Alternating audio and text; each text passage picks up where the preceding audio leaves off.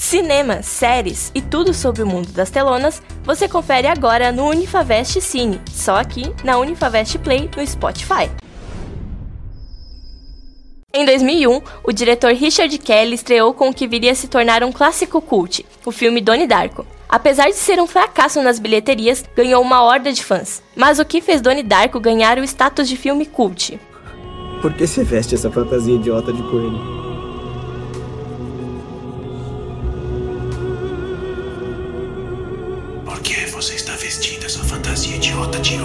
Com Jake Gyllenhaal no papel do protagonista Donnie Darko e nomes como Drew Barrymore no elenco, Donnie Darko basicamente fala sobre um adolescente que recebe o chamado de um coelho gigante para cometer atos de vandalismo e ainda o informa sobre a data exata do fim do mundo, que seria dali a algumas semanas. A melancolia trazida no filme contribui para a classificação que Donnie Darko tomou. Segundo Max Valarezo, a melancolia é um tipo de tristeza em que nos permitimos nos sentir tristes. Ela nos faz sentir que a vida não é maravilhosa 100% do tempo. Ainda o que Max conta é que Donnie Darko nos faz sentir melancolia, começando pelos fatos trágicos que sucedem no desenrolar do filme, além de elementos como comportamento dos personagens e até mesmo confusão do filme. A principal característica de Donnie Darko é que é um filme complexo e confuso, e isso contribuiu para se tornar cult. O final do filme nos faz refletir e causa uma grande confusão. Por isso, até hoje, Donnie Darko é muito debatido e existem várias teorias criadas para explicar o filme.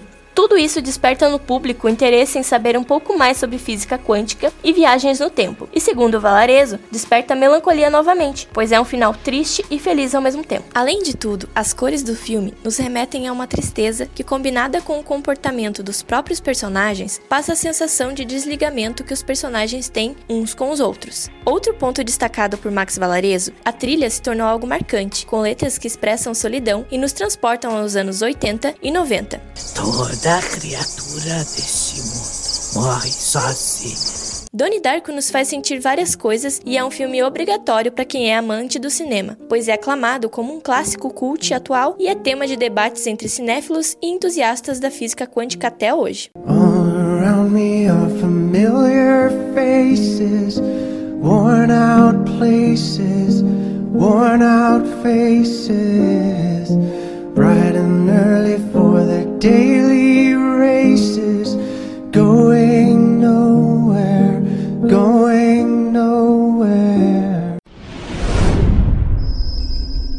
Quer saber mais sobre audiovisuais? Então continue acompanhando o Unifavest Play no Spotify e não esqueça de acompanhar também nosso trabalho no Facebook, YouTube, Twitter e Instagram.